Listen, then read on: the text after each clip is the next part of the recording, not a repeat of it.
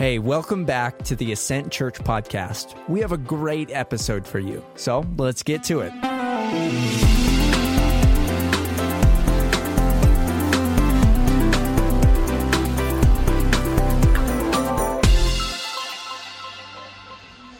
Well, good morning, Ascent. So good to see you guys. My name is Blake. If I haven't met you, I have the privilege of being uh, the pastor of this church family. And if you have your Bibles, you can go ahead and grab them. We're going to be in Third John. We're going to continue our series uh, in this short little letter that the Apostle John wrote to his dear friend and church leader, Gaius. And uh, this whole series, we've kind of framed it around this idea of what John, I believe, is trying to teach this church and teach this church leader uh, about a spirit that is in the human heart naturally. And that spirit that is in us from birth is the spirit of, you know what, it's my life and it's my rules.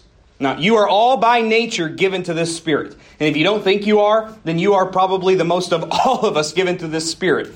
And by that I mean, it's this idea that, you know what, this is my life. I am who I am. So I then get to determine what I do and what I don't do. And a lot of us, we live our lives based upon what feels right. Or, you know, we listen to other people and we think, well, that's a good idea, so I'll do that. We're making all the decisions based upon what we want to do. And uh, the Bible comes in, and Jesus comes in, and he says, actually, it's a little bit different. Your life is not your own, it's God's life. Everything you are and everything you have comes from God, and it is for God. And the Apostle Paul says that if you're a Christian, you've been bought with a price, that Jesus Christ poured out his blood to make you his own. So it's not your life, it's God's life. And if you're a Christian, which means you're a Christ follower, then that means you don't live by your own rule anymore. You live by the rule of Jesus. To be a Christian is to kneel down and to take off my, my crown that makes me the king of my life, to take down my crown that makes me the queen of my life. And I say, Jesus, whatever you want is what I want. I want to align my will with your will. In fact, the Apostle Paul says the ultimate goal of the Christian life, like if you want to know where we're going with this thing, is that you would have the mind of Christ. Meaning you would do what Jesus would do if he were you. You would think what Jesus would think if he were you. Now, if you guys got to see my thought life, I would no longer be your pastor. I mean, and, and that's probably true for all of us. Like, none of you want your, your thoughts to be up on the screen right now. Like, can you imagine if I had the technology to, to put your thoughts up there? You guys would run out of here so fast you wouldn't believe it. We have a long way to go. It's a lifetime journey. But John says this is the posture we have to have. And, and really, this is, um, I think, kind of a misconception in the Christian faith. Uh, there has been for a, a, while this idea that to become a Christian means that you pray a prayer and then you do some things. And for a lot of us, this is how we came to Christ, and I'm, I'm not trying to demean that, but I'm just saying that it cannot end there. So, when you came to Christ, you might have prayed a prayer and you might do some practices. In fact, you should. But that's not what Christianity is all about. It's, it's not all about a, a, guy standing up here and scaring you and then saying, now repeat after me, and these magical words come out of your mouth, and then bada bing, bada boom, you're a Christian. And now the next thing is you start doing practices. And what a lot of new Christians want me to do is to give them a list of what is right and what is wrong. Like, can I go to this rated R movie? Like, is it okay if I go to the bar? Like, is it okay if I smoke? Like, is it okay? They want specific things about what we are to do and what we are not to do. And Jesus comes along and he says it's not necessarily about a prayer, although prayer is a part of it. And it's not necessarily about practices, although practices are a part of it. In fact, what it's about is a person and a posture. The person of Jesus. To be a Christian means you see Jesus for who he is and you can't unsee him. Like it's not a matter of religion, it's a matter of this is the greatest treasure in the world and I found him. This is the God of the universe who came to flesh to make a way for me to have a way to God. It starts with that posture of, I would sell everything I own to know this guy. And then out of that comes a posture, and that posture is a posture of open handedness. Jesus, whatever you would call me to do in this season of life, that's what I want to do. And I'm going to mess up. I'm going to mess up over and over and over and over again because I'm human. But my posture is one of, you know what? I want to do what you would call me to do. This is what it means to be a Christian. I'm so enthralled with the person of Jesus, and I believe that what he said and what he did counted for me. Blake Farley gets in on this thing, which is crazy to me. And it should blow some of your minds, and it doesn't. That's because you haven't fully seen the person of Jesus. Because if you understood what he did for you, oh my goodness, it'd be purple dust everywhere. Your minds would just be popping. And then out of that comes the posture of Jesus, whatever you want. And in fact, that's what we saw last week as we looked at this idea of a lot of people in our culture say, you know, Blake, I, I just believe that it's my truth. You know, I get to do what I want to do based upon uh, the way I live. And we looked at that word truth and we said, really, that word truth is the word reality. So you're living in your own reality. And Jesus comes along and he says, No, this is the way things actually work. This is the reality you are to live in, and you are to walk in that reality. And uh, there's a pastor named John Piper. I've got his uh, quote. They should put it up on the screen here in a minute. And really, John Piper sums up my entire 40 minute sermon in a paragraph, which makes me feel a little inadequate as a pastor, but uh, that's, that's what we got. All right, so here's what Piper says He says, My feelings are not God, God is God. My feelings do not define truth, God's word defines truth. My feelings are echoes and responses to what my mind perceives. And sometimes, many times, my feelings are out of sync with the truth. When that happens, and it happens every day in some measure, I try not to bend the truth to justify my imperfect feelings, but rather I plead with God. Purify my perceptions of your truth and transform my feelings so that they are in sync with the truth. This is what repentance means, friends. You see how he, he didn't mention a single practice. He didn't tell you what to do here or there. He just told you what his posture was towards God and towards God's word. And this is what I tried to get across last week. And as we come into this week, the reason I'm doing so much recap is because we're going to talk about the hardest thing, I think, for the Christian life, especially living in America, where we have all sorts of wealth. And the idea today we're going to look at is you know, it's my life, it's my rules, and it's my stuff. And God comes in and He says, No, it's not your life. It's Jesus' rule, and everything you have is from God and for God. Now, let me give you, uh, I'm going to give you three kind of uh, things to think about before we jump in, because as soon as I say my stuff, and you guys like even think the pastor's hinting about talking about money, everybody tenses up, uh, which I understand that. I wasn't planning on preaching on money. Uh, this is why I preach verse by verse through the Bible, so that you guys know I'm not like up here trying to sell stuff. I feel more uncomfortable than any of you, I promise, every time I preach on money. Uh, so I, I, I want to give you kind of three things to think about before we jump in, and then I'm gonna I'm gonna say this for the tech team because I didn't tell them before, but I'm gonna read the whole letter that John wrote to Gaius, and then I'm gonna pray and we're gonna jump in, uh, and we're actually gonna cover half a verse today. So that does not mean the sermon will be shorter, but we're gonna cover half a verse today. So three things. Number one, I want you to pay attention close. God doesn't need your money. Like God's not on his throne going, oh my gosh, if they don't give me 10% of their money, I don't know what we're going to do when it comes to the kingdom of heaven. Like, no, he, he, he, the Bible says he owns everything. And in fact, the gospel is spreading most quickly in areas where it is illegal, where there's like no money flowing. That's where the gospel goes the fastest. God doesn't need your money to do what he wants to do. Number two, and I think this is really important, and if you don't believe me, you need to find a new church, and that is, I don't need your money. Like, really, I don't need it. I promise you, I did not plant a church to get rich. If I did, I am really dumb and not very good at math. Uh, I love that laugh. Uh, because, quite honestly, I'm doing this because I feel called to do it. And uh, as a church plant, we've went through worse financial times than you can even imagine, and God has pulled us through. So, like, I'm not even worried about it. We went through this thing called COVID, uh, which was a pandemic. I don't know if you guys were around for that or not, but uh, there was a time in which uh, Taylor and I, and I, I don't tell you this to brag or anything, but Taylor and I didn't even take a salary for like four months.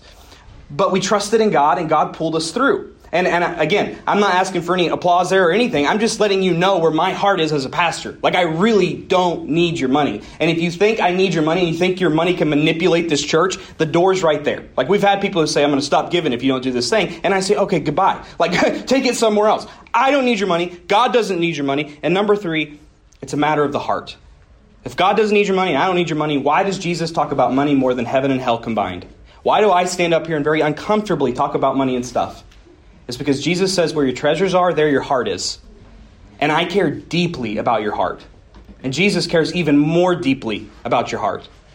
And quite honestly, like just be honest with me, the reason why you push back on this more than anything else is because you know that to be true. Like the minute I start talking about money, there's something inside of you that goes, oh, what's he going to say? And part of that's because there's been a lot of bad teachers who have abused this teaching, and I understand that. But let's be honest, a real big part of it is, is that money's an idol for us. And we are so interconnected with our stuff that we are so afraid somebody's going to ask us to part from it. And that is why Jesus talks about it. So let me pray for us. Uh, I'm going to read the whole of 3 John, and then we're going to talk about half a verse. Father God, thank you for your generosity. Lord, thank you for the way you've loved us in Jesus Christ, that you, you gave. You so loved the world that you gave your one and only Son. Lord, I pray that we would be generous, open handed people, seeing that everything comes from you and everything is for you. God, that you've given us everything we have for a specific reason. And Lord, I pray that we would have the courage to obey you. And it's in your name I pray. Amen. All right, Third John. Uh, it's the shortest book in the Bible. It's also the only scripture, this is interesting, that doesn't mention the name of Jesus. And a big reason for that is persecution. So you'll notice he says the name instead of Jesus. But it's the only one in the entire New Testament that doesn't mention the name of Jesus. So John says this The elder, to my dear friend Gaius, whom I love in the truth. And I didn't get to talk about this last week, but I think that I'm not going to preach through the whole book. Just I want to stop here for a second. You're like, oh boy, he's one verse in. Uh, my dear friend Gaius, uh, I didn't get to talk about this last week, but I think it's really cool that there's a book in the New Testament that is written to one guy. Like I think some of you might have came for that today. Like you feel like God doesn't care about you, God is big, and God has more concerns than you, and yet in the Scripture we see a book of the Bible written to not a church, but to one guy. I think that's really cool. So it says this To my dear friend Gaius, whom I love in the truth, dear friend, I pray that you are prospering in every way and are in good health, just as your whole life is going well. For I was very glad when fellow believers came and testified to your fidelity to the truth, how you are walking in truth. I have no greater joy than this, to hear that my children are walking in the truth. Dear friend, you are acting faithfully in whatever you do for the brothers and sisters, especially when they are strangers. They have testified to your love before the church. You will do well to send them on their journey in a manner worthy of God, since they set out for the sake of the name, accepting nothing from pagans. Therefore, we ought to support such people so that we can be co workers with the truth.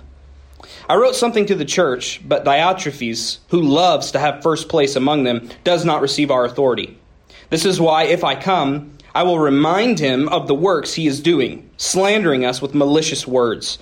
And he is not satisfied with that. He not only refuses to welcome fellow believers, but he but he even stops those who want to do so and expels them from the church. Dear friend, do not imitate what is evil, but what is good. The one who does good is of God.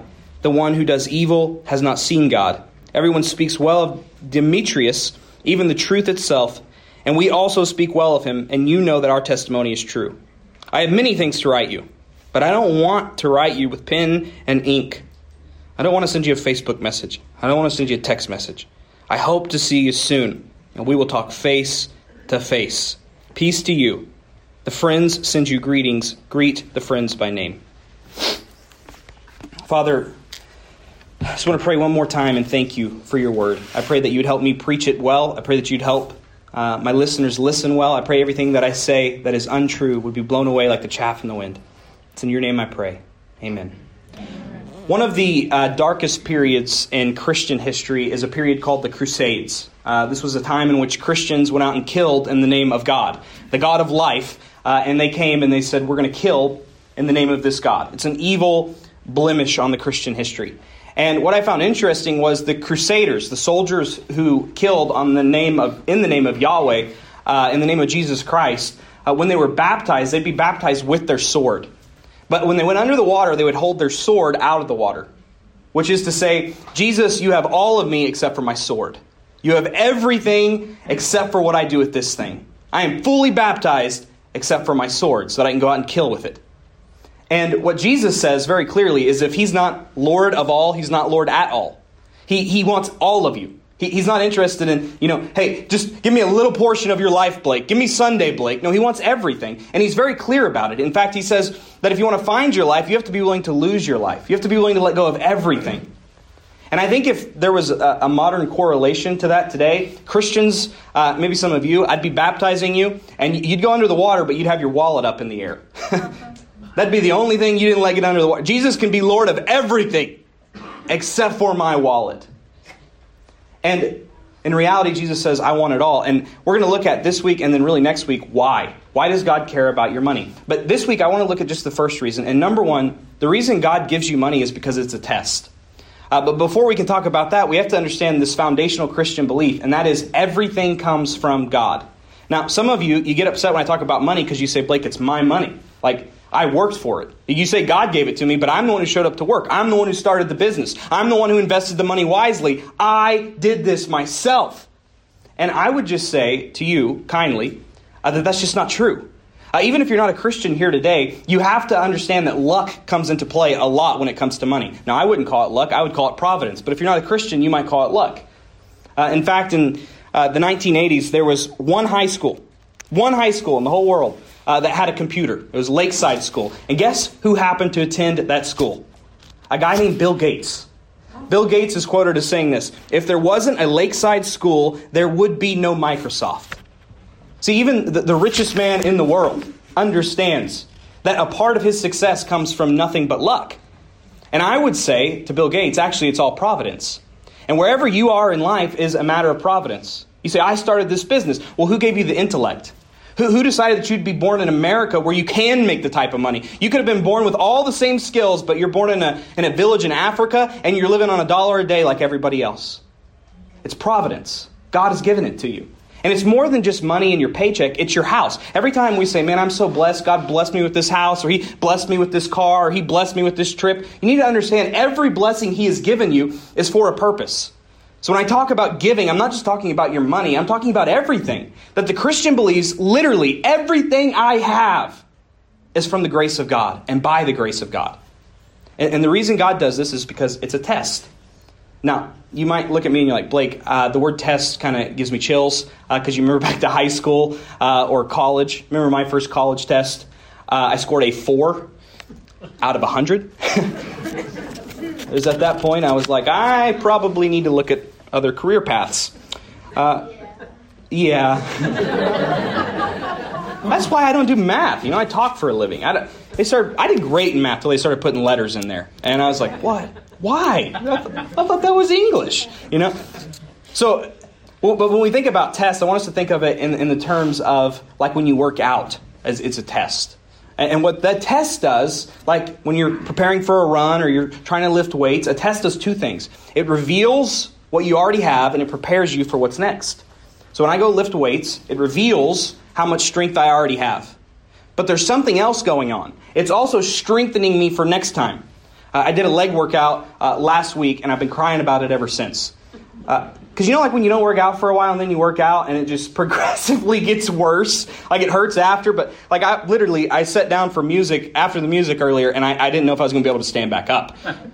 it hurt me. It, it revealed what I don't have as far as strength in my legs. But it also, the, the scientists and the doctors tell me, is it strengthening me for the next time I lift. I should be able to lift more weights. It shouldn't hurt as bad because it's preparing me for what's next. And when we think about our possessions and why God has given them to us, there's three kind of tests that He gives us. And these tests are there to reveal what is already there in our hearts, but it's also to prepare us for what is next. So if you're taking notes, write this down. And if you're not taking notes, just go ahead and write this down anyways. Number one is it tests your ability to steward. It tests your ability to steward. So when, when we look at the, the scripture, all the way back in Genesis, there's this really interesting thing. God is ruling and reigning with humans. Uh, we tend to think of like Eden as a place where they didn't work, they just ran around naked and ate fruit all day, uh, which doesn't sound like paradise to me, honestly. Like, love you guys, but I like your clothes on. Uh, and but really, what they were doing is throughout this time is, is they were working the land. God put them there before the fall to have dominion. You were made to work. Uh, in fact, in the new creation, work doesn't cease. A lot of us think, we think of heaven, we think of the second coming of Jesus, we think of this kind of separation of body and uh, spirit. We're kind of just like floating around on clouds in a never ending church service, which sounds a lot more like hell to me, just to be honest. I'm sorry, but it's true. Uh, I don't want to hear myself talk that long, and you don't either. Uh, what it is really is it's everything we love about this earth with nothing that we don't love about it. There's going to be mountains. There's going to be work. There's going to be industry. There's going to be culture. And we're all doing it for the name of Jesus. We're all using our gifts and our skills, and we're fully fulfilled in the work that we are doing. And what the Bible tells us, and this is really mind blowing, is that we are going to rule over angels.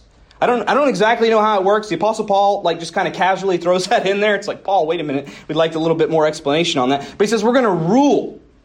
And Jesus says that we will rule based upon what we do in this life. This life is a test for the next one. So Jesus gives you everything you have to see how you steward what you are given. Like you are being prepared to rule over angels with what you have. And your reward will be in proportion with how you steward what you have in this life. And stewardship is not about the amount of money. You can be the richest man in the world and steward it poorly. Or you can be the poorest man in the world and steward it well.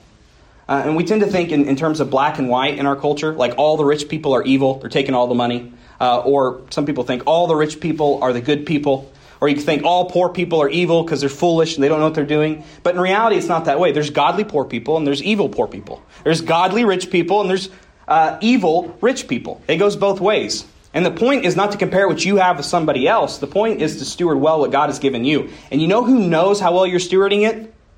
Only you and God. You're the only two. I cannot look at somebody and say, ooh, that wasn't a very good stewardship of God's money. Because you can look at a really rich guy who buys a big house and a private jet, and you can say, look at that. He is a heathen. He doesn't steward God's money well. When in reality, he bought the big house so he could invite his neighbors in. And it's a part of his evangelism strategy to bring more people to Christ. Or with the private jet, I remember hearing a story of a really wealthy guy uh, who used his jet to, to, fly people when they needed to go somewhere. Uh, my grandparents, in fact, uh, their, their oldest son had died, and uh, this guy who's really wealthy said, Here, take my private jet so you can get home. They're on the other side of the country. Take my jet so you can get home to be there with your family. Is that godly or ungodly? That's godly. He stewarded that well. And then on, on the same side, there's poor people who are totally negative. And by the way, uh, negativity and gratitude have so much to do with giving. The person who is always thinking somebody's out to get them will never be generous. The person who's always thinking that life's got one up on them can never be generous. Because our giving comes out of an overflow of gratitude of what God has given us. And there's a story in the Gospel of Mark of a lady who had nothing. She had two coins that are even smaller than what a penny would be in our day. And she throws them into the offering plate joyfully. And Jesus pulls his disciples together and he says, Boys, I want you to look at something. This lady gave more than anybody else. And the disciples see the guys dropping in big checks and they're like, Jesus, no. And he said, No, no, no. She gave more than anybody else because she gave out of what she did not have. Her sacrifice was greater than anybody else's. So you can steward well and not have a lot of money, and you can steward badly and have a lot of money. The point is, how do you steward towards God's kingdom? It's a test that prepares you for what's next, and it also reveals where you already are. All right, so number two is it tests who the master is in our lives. Uh, Jesus, one of his most famous quotes on giving is this quote where he says, You cannot serve two masters. Now, we're in the Bible Belt, so most of you know it. Uh, you might have won like the, the kids' uh, Awanas where you knew all the verses and you're like, I know what he's going to say. But if you didn't know what I was going to say, you would not fill in the blank with what Jesus fills the blank, blank in with. Jesus says, No one can serve God and money. But if you didn't know that, what you would think is no one can serve God and the devil, or no one can serve God and evil or darkness. But that's not what he says. He says no one can serve God and money. Because Jesus knows more than anything else that what locks us down, what keeps us from our affections with God, what keeps us from living the Christian life is not necessarily the devil, but it is actually our money and our money mastering us. And see, this is why I'm a big proponent of the discipline of tithing. Uh, tithing is a very specific thing. Some people like they give money and they always call it a tithe. I'm not mad at you for doing that, uh, but it's just not. The Bible actually has a, a thing that what tithing is. Tithing is giving the first ten percent of your money to the Lord's work. The very first 10%. So before I pay an electricity bill, before I pay anybody else, this is the first 10% that goes, and it goes to God's work. Uh, and the reason for that is because it shows your money who the master is. See, my master is not the electrical company. My master is not my mortgage. My master is none of those things. My master is Jesus. And so the very first thing I give is towards Jesus. And the amount can scare people, and it's supposed to. Like the reason it's 10% is because it's supposed to make you on the inside go a little bit like, oh, I'd have to reorient my life around that. And the point is, Jesus is saying, exactly. you got to reorient your life around me. You, you, you've got to trust that I'm your master and money's not your master. And you might say, Blake, well, you know, times are hard, times are tough, and I totally get that. And look, I'm not your boss. I can't tell you what to do. I'm just telling you for your own soul, it'd be good to do it. But I, I, do find it funny that people will use that thing of like, you know, uh, times are tough for me because the more money we know, we know this from statistics, the more money that you have, the less likely you are to give. In, in fact, uh, this stat has always blown my mind. It comes from the National Christian Foundation. Uh, it says during the Great Depression, 3.3% of Christians tithed.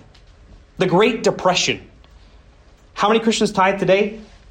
2.5%. See, it's, it's, it's not a matter, and I'm not trying to guilt anybody, but it's not a matter. it's not a matter of you not having enough, it's a matter of who you trust in. And you trust in money to be your master. You think it's going to be a better master. And see, some people will say, Blake, money and things are not my master. And, uh, and then on the same token, they make all their decisions based upon money. Like for most people, and if you're not a Christian, this is fine. This is the way you're supposed to make decisions. It makes sense to make decisions if there's not a life beyond this one. But for most people, if they get offered a new job, and I would say you're going to get a new job and you got to move across the country and you're going to do the same work, all you have to do is move and you're going to make $50,000 more a year. Most of you would be like, "Yep, sign me up." you know, I'm on my way. See you later. And I would say if that's the case for you then then who's your master? Who's telling you where to go?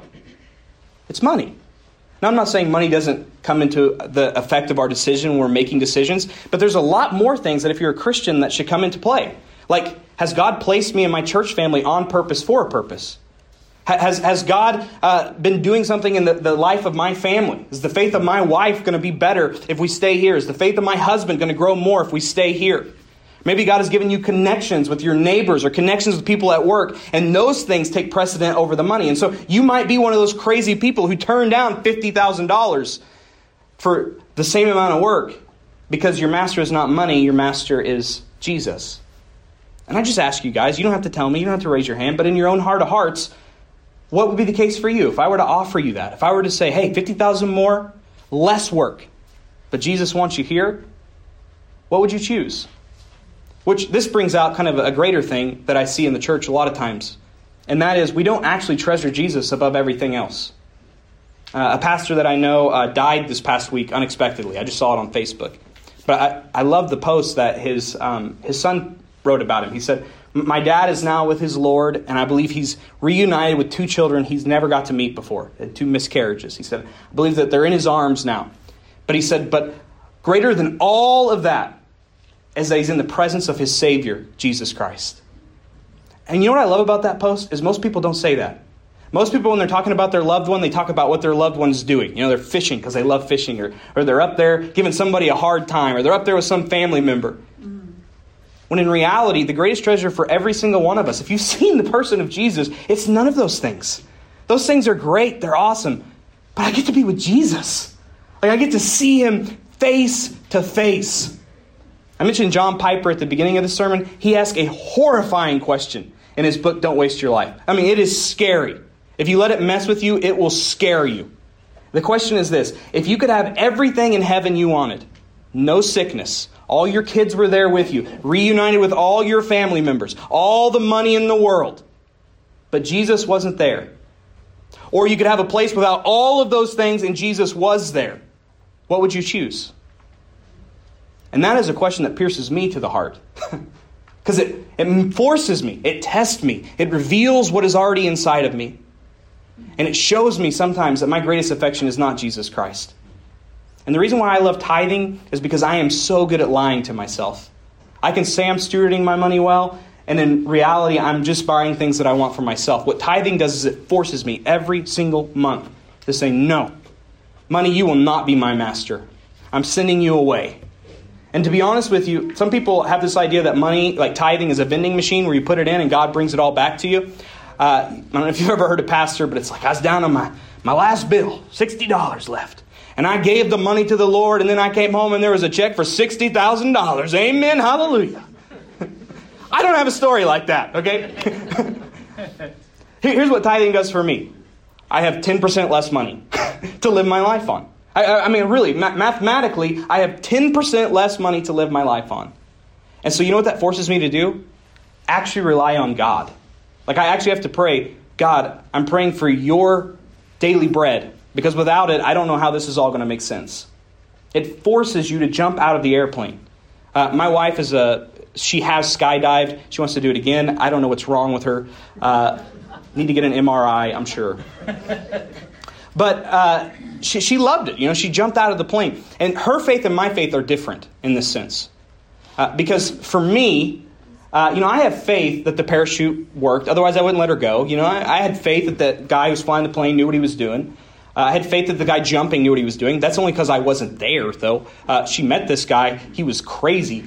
She still strapped herself to him. Uh, that's another sermon illustration. But um, uh, I had faith that it was all going to work, but you know who wasn't even there? Me. Because I was afraid if I even showed up to the place, she would rope me into it. And I do not want to jump out of an airplane. Taylor actually had faith. She actually took the jump because she had true faith. And in reality, you know, when it comes to, to money, especially, and stuff, especially, your faith in Jesus really shows up when you're willing to be generous with it. Like you really actually show that you believe it when you do it. It's, it's, a lot of people say, you know, I give my time, and time is so good to give. That's a big part of it. But the reason why you're so much more likely to give your time than your money is because for a lot of us, money is God. and I'll part with time, but, but like the Crusaders with the sword in the air, I will not part with what is mine. And, and look, I'm not telling you that Jesus calls you to give everything away. I'm, I'm not one of those people who say you should give everything to the poor, give all of your money to the church, because I believe stewardship is much more than that. Uh, my wife and I, we went on a trip to Napa Valley this past uh, summer. We spent uh, you know, about $2,000 that we'd saved up for, and we went on a trip. Now, you might say, Blake, you should have gave that $2,000 to the poor, or you should have gave that $2,000 uh, to Ascent. And I would simply say that I was stewarding the money just as well when I took her on a trip as I would have been if I was giving money to the church. Because Jesus tells me to love my wife as he loved the church. And so, guess what? I'm going to take my wife on trips. I'm going to give her things, and I want to take her to places and, and do things for her because I believe that that shows the world how much I love my wife. And when somebody complains to me, I can tell them exactly that. It's a testimony. One day, God willing, Taylor and I are going to have kids. And I refuse to allow them to be pastors' kids who hate the church and hate Jesus. I'm going to take them to Disney World. I'm going to take them places. We're going to do things. And if you guys don't like it, I'm sorry. Because I want to love them the way my Heavenly Father has loved me. And He's lavished things upon me that I do not deserve. He's given me grace in areas I do not deserve. See, so when you think about your money and your stuff, you've got to look at it holistically. But you know in your heart of hearts if Jesus is your master or money is your master. Now, here's the last one. So we said it's a test. It tests your ability to steward. It tests who the master is in our lives. And then uh, finally, it says this, verse 3, or not verse 3, number 3, is it tests your faith in the promises of Jesus. It really tests our faith in the gospel. As Christians, what we believe is that God gave his one and only Son. In fact, we're never more like God than when we are giving. John 3.16, the most famous verse in the Bible. For God so loved the world that he gave his one and only Son. And so, as, as we think about these things, uh, we, we must understand that if we believe Jesus has given us this, and we believe Jesus is the Lord of our life, then we have to actually listen to what he says and trust in his promises. Jesus, when he's talking about money and things, he says, Keep your life free from the love of money. Trust in me, for I will never forsake you. It's easy to say you believe that, but are you willing to jump out of the airplane and actually trust him to believe that? Uh, he says, I will care for your daily needs. I'll give you your daily bread. If you believe the gospel, you believe Jesus Christ has come and died for your sins. He's given you everything. You are a son or daughter of God. If you believe that, does it not change the way that you spend your money? See, and I, I originally thought, and Molly, you can go and come up. I originally thought that this message uh, was going to be about love. If you were here last week, you're OCD and you took notes and you said, Blake, you're supposed to talk about love. Why are you talking about money? Uh, but as you look at the biblical view of what love is, you could almost take the word love and replace it with the word sacrifice. This is what love is, is to give. To say you love God means I sacrifice for God. To say I love Taylor means I sacrifice for Taylor. And in our culture, love is often like a feeling. You know, I get little warm fuzzies in my stomach around you, or I enjoy being around you, and we call that love. And that's why a lot of our marriages fail. Because anybody who's been married for, I don't know, 30 minutes knows that the warm fuzzies are not always there. I'm sure that Taylor has multiple days in the week where there are no warm fuzzies. In fact, I know that there are multiple times in the week where there's no warm fuzzies. But the love Jesus has for us is so much greater than that. And the love we're called to have for one another and for Him is greater than that. It's a love that says, I sacrifice for you. I put you ahead of me. There, there's something that I want or I need, but I'm going to sacrifice that for your wants and your needs because I love you. I sacrifice for you. So, friends, I would ask you today do you love Jesus? Do you love God? Because here's what Dallas Willard says, one of my favorite authors. He says, We don't believe something by merely saying we believe it, or even when we believe that we believe it. I love that part. Sometimes we convince ourselves, I be- Yeah, I believe that. We believe something when we act as if it were true. So I'm asking you guys to act as if it were true. On your seat when you came in, there was a, a Team 60 card. Team 60 is kind of like our uh, pathway to, to tithing if that's something that you want to do. Uh, it's $60 a week, uh, which happens to be about what the average American household spends on Amazon Prime. So if you're a Prime member, you're already spending it. I'm just asking you to put Jesus and Prime on the same level. It's, it's not a tithe it, unless you make up 31000 or less a year. Then uh, then it would be a tithe. But uh, if anything above that you make, it's not a tithe. It's just a pathway to tithing. And I'm not worried about the number. Like it's not legalistic to me. I just want you to stretch yourself. You can change the number. You can do whatever you want. Uh, again, I'm not your boss. I'm just telling you to trust in Jesus. Now, here's what I want you to understand. I'm not asking you to do anything, and in fact, please do not turn in a Team 60 card this week. You don't even have to give any money at the offering this week. I do not. I want you to go home and ask God what, you, what He thinks you should give. I want you to get with your spouse and pray. Say, God, what do you feel are leading us to give? Not what does Pastor Blake want? Because I don't need your money. God doesn't need your money. We want your heart. So let me pray for us, and then we're going to worship God. Father, thank you for your love. God, thank you that you are the epitome of love. And what love looked like for you was generosity. You opened yourself up. You took on flesh, walked amongst us, and as we spit in your face, you died for our sins. Lord, in, in my own life, as I often can wallow in negativity and get in a, a mindset of being a victim all the time, Lord, it's so easy to not be grateful for what you've given me. It's so easy to not be generous with what you've given me. And yet, Lord, if I believe that everything I have is from you and for you, it's a test to prepare me and to reveal. God, then I can live a generous life. And I pray that for these people. Lord, I pray for somebody today who maybe has never seen the person of Jesus, his goodness and his grace. God, I pray that they would see you for who you are. And Lord, I pray that they would take on the posture of, I don't know how it's going to work out, but I trust you, and so I'm going to do whatever it takes. I'm going to jump out of the plane. Right now, friends, if you would, take about 20 seconds and just say, Holy Spirit, what are you saying to me through this message?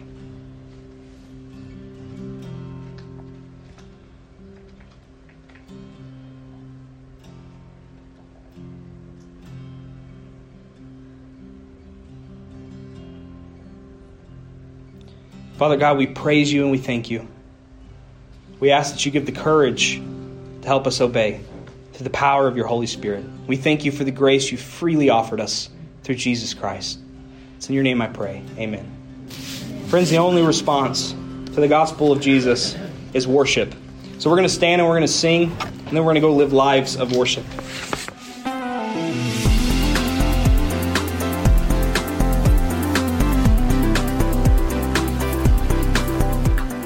Thanks for tuning in to the Ascent Church podcast. You can check in with us on social media at My Ascent Church. New episodes each week.